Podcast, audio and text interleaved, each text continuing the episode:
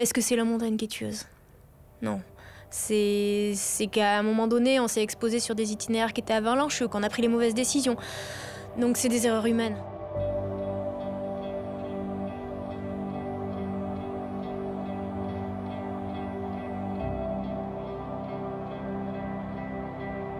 Des erreurs humaines. À 8125 mètres d'altitude, même les alpinistes les plus aguerris, comme Elisabeth Revol, en font. Mais malgré les risques, malgré le manque d'oxygène et un froid qui vous pénètre les os, cet himalayiste n'aurait une passion absolument viscérale pour les plus hauts sommets. Une addiction qu'elle partageait avec son compagnon de cordée, le polonais Tomasz Makiewicz, alias Tomek. Le 25 janvier 2018, ils partent tous deux à la conquête du Nanga Parbat, la montagne nue, neuvième plus haut sommet du monde, au Pakistan. Alpiniste intrépide, face à un géant de granit et de neige verglacée, Elisabeth Revol nous raconte la terrible ascension qui a marqué sa vie à jamais.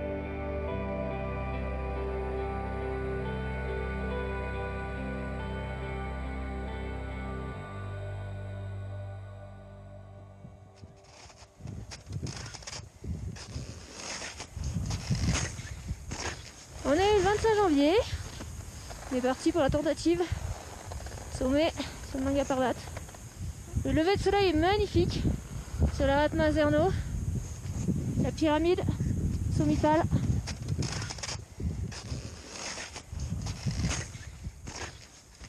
Quand on se lance dans ce type de challenge, on va pas réussir du premier coup.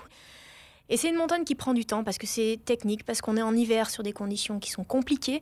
Et une fois qu'on la tente en fait en hiver, on répond à un certain nombre de questions et on continue à en avoir parce qu'on n'a pas atteint en fait le sommet.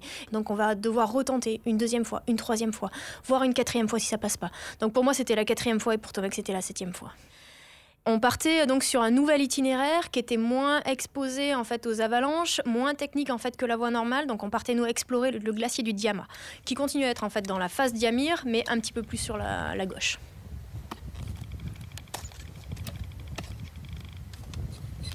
Pour moi, c'était vraiment important euh, de le grimper en fait en style alpin. C'est le fonctionnement qu'on a en, France dans les Alpes, en fait, où on part euh, d'une vallée ou d'un refuge et on va sur la montagne directement sans poser des camps intermédiaires euh, et on porte notre matériel.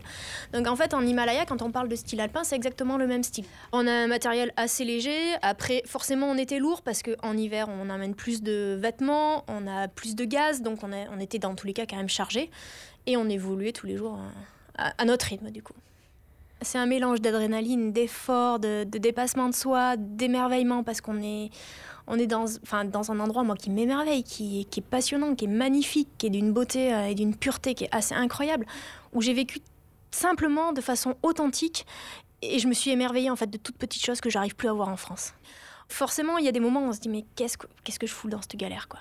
Et puis on a des petites récompenses, on a un rayon de soleil, on a, on a une pause, on a, enfin voilà, c'est des petits détails en fait dans les ascensions qui font qu'elles elles sont à ce moment-là exacerbées et que ces petits riens, et eh bien en fait on en prend toute la saveur à cet endroit-là. Il y avait personne, on était seul sur la montagne.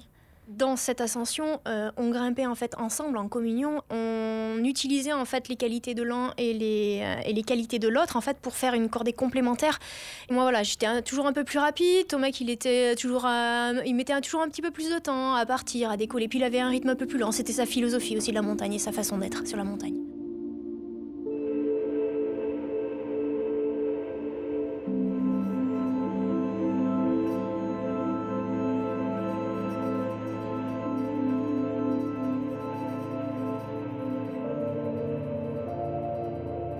Il a été énormément blessé en fait par l'ascension de 2016 où euh, il y a trois personnes qui sont allées au sommet et qui lui ont ravi un petit peu ce sommet et cette première.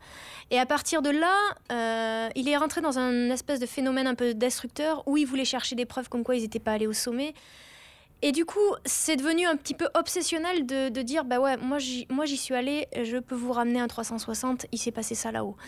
Je vais prouver aux autres que moi j'y suis monté et que finalement ils y sont pas allés. Et du coup, je pense que ça a transformé un petit peu les choses chez lui. Et moi, en tout cas, ça m'a pesé euh, quand j'étais au de base cette année parce qu'il y avait ce sujet qui revenait en permanence. Et ça, ça a cassé en fait quelque chose à ce moment-là.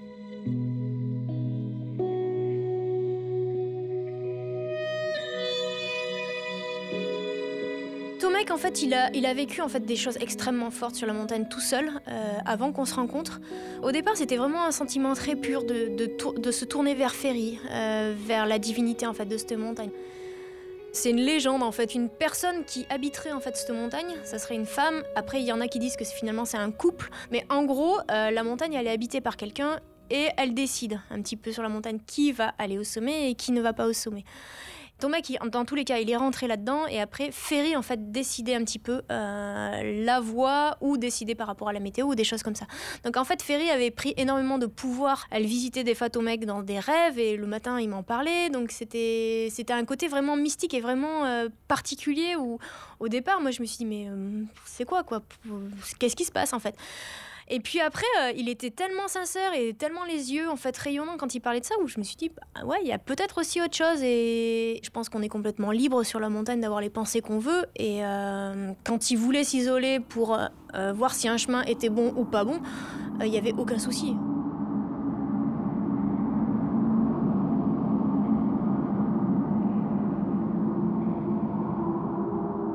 Pour moi, une montagne, c'est une montagne. Ça reste une montagne. Et euh, le mot tueuse me va pas parce que oui, il y a eu des morts en fait sur cette montagne, mais est-ce que c'est la montagne qui est tueuse? Non. C'est qu'à un moment donné, on s'est exposé sur des itinéraires qui étaient avalancheux, ou ça veut dire qu'on a pris les mauvaises décisions. Donc c'est des erreurs humaines, clairement. Donc c'est pas la montagne qui est particulièrement dangereuse. Après, les, les, itinéraires sont compliqués sur la montagne, donc euh, c'est des itinéraires qui sont techniques, qui sont hauts, où on part euh, sur des longues ascensions, ça fait 4000 mètres à la face. Euh, donc c'est pas une voie normale qui est classique, c'est une montagne qui est difficile. Il est 5 heures. On va peut-être finir de nuit, mais je pense qu'on va finir. Tomate qui arrive. Et c'est pas mal nuageux aujourd'hui. Mais on va terminer ce sommet, je pense.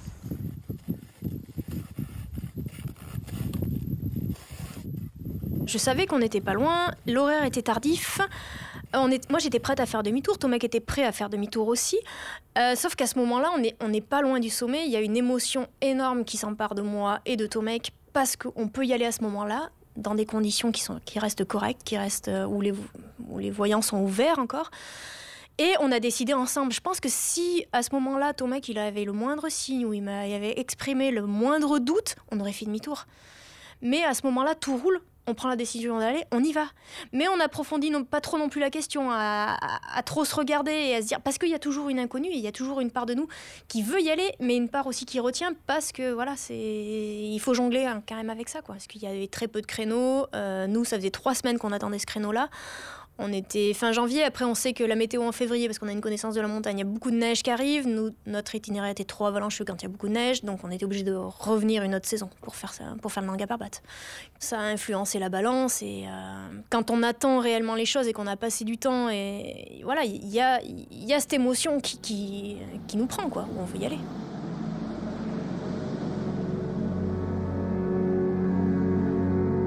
Ferry a-t-elle envoûté les deux alpinistes sur le Nanga Parbat Arrivé au sommet, le sommet tant convoité, comme une malédiction, Tomek perd brutalement la vue. Frappé d'un mal aigu des montagnes, ses forces l'abandonnent. Commence alors une descente éreintante et effrénée. Mais le temps est compté et Elisabeth Revol doit choisir laisser Tomek pour aller chercher des secours ou rester auprès de son ami et se condamner.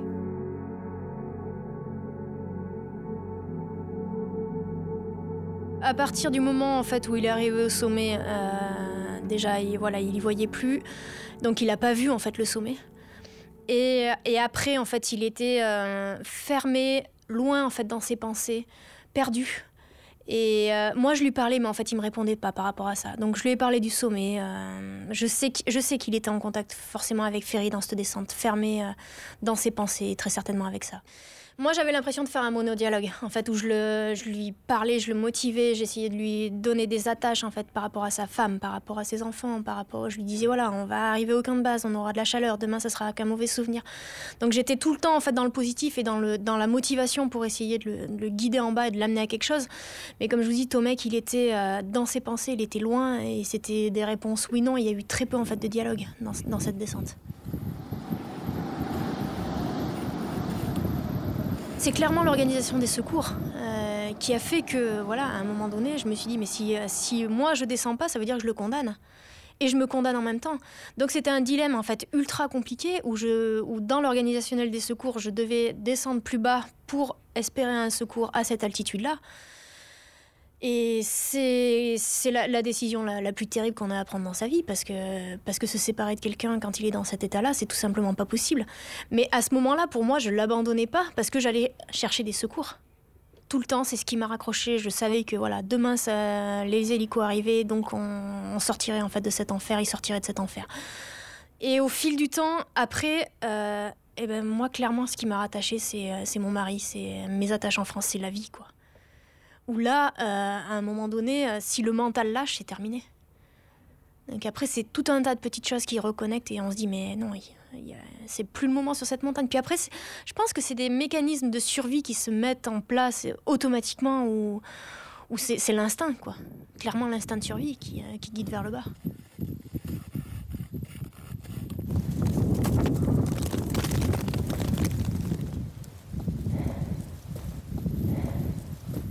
Je suis arrivée à l'altitude qu'on m'avait demandé d'atteindre. Et à partir de ce moment-là, j'ai attendu les nouvelles. Et là, j'ai su qu'en fait, les hélicos n'arrivaient pas et que l'opération de secours était reportée au lendemain. Moi, j'étais posée sur un caillou à ce, moment-là. C'était en fin d'après-midi, donc je, je, me suis retrouvée en fait très seule. Et j'hésitais en fait entre remonter euh, pour protéger Tomac ou euh, attendre que les secours soient ici. Après, c'était en fin de journée. Moi, j'avais plus de frontal, donc c'était clairement impossible en fait que je remonte, sinon je me serais paumée. Et là, je me dis, si je reste sur ce caillou, euh, je peux pas passer la nuit. Donc il faut que je trouve quelque chose. Et c'était un endroit en fait où il y avait une pente et c'est providentiel qu'il y ait une crevasse à cet endroit-là. Parce que il n'y avait pas, il y avait rien pour s'abriter. Et en cherchant, je tombe sur ce trou et au moins je peux m'abriter et je peux arriver à passer un bout de nuit. Sinon, sinon c'était terminé aussi.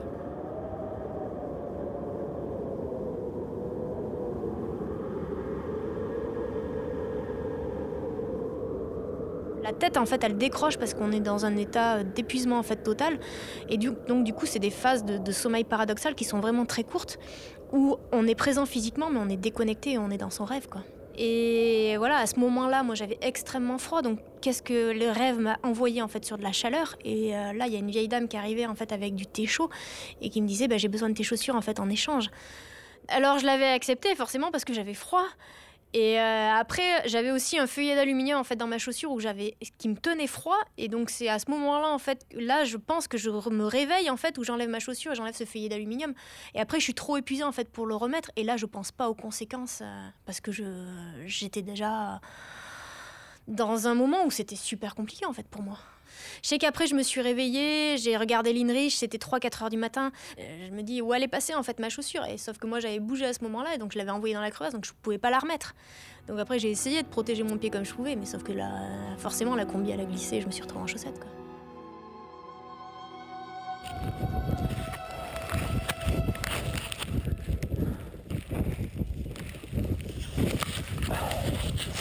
Elisabeth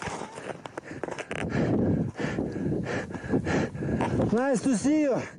Under my head here.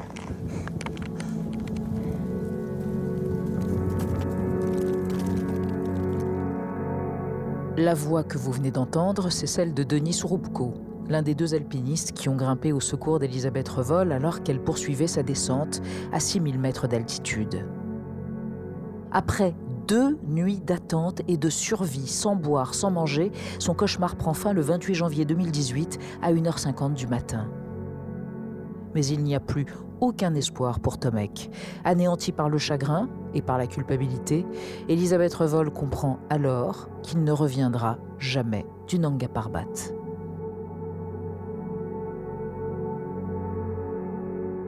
Au départ, je me suis dit, la première montagne où je regrimperai, ce sera le Nanga Parbat, parce que je voulais vraiment y retourner pour Tomek et pour plein de choses.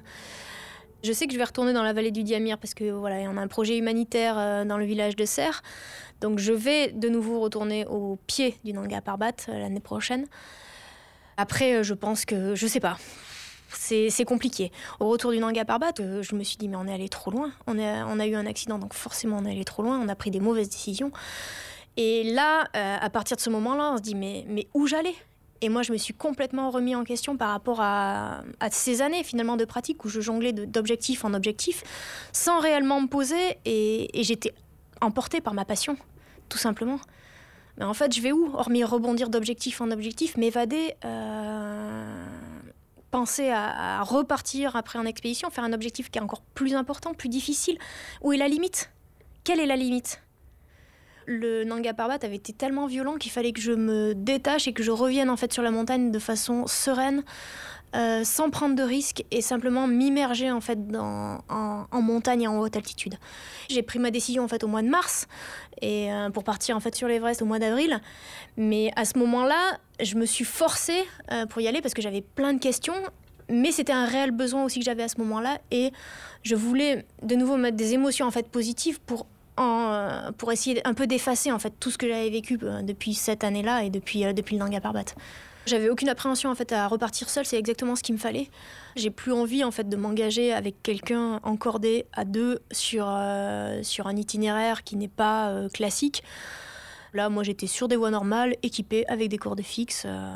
Après, forcément, j'ai eu des moments où j'étais réellement seule en fait sur la montagne de nuit où j'avais éteint ma frontale et il y avait la lune qui réverbérait sur, la, le verglas, donc, euh, enfin sur la glace vive. Donc euh, voilà, il y a eu des moments où je me suis vue un petit peu sur le manga. Il y a beaucoup de choses qui sont passées en fait sur l'Everest. Euh, il y a beaucoup d'oppression, d'amertume qui est partie. Enfin voilà, moi il y a plein de reconnexions qui sont faites avec la vie, tout simplement. Clairement, cet Everest, ça m'a sauvée.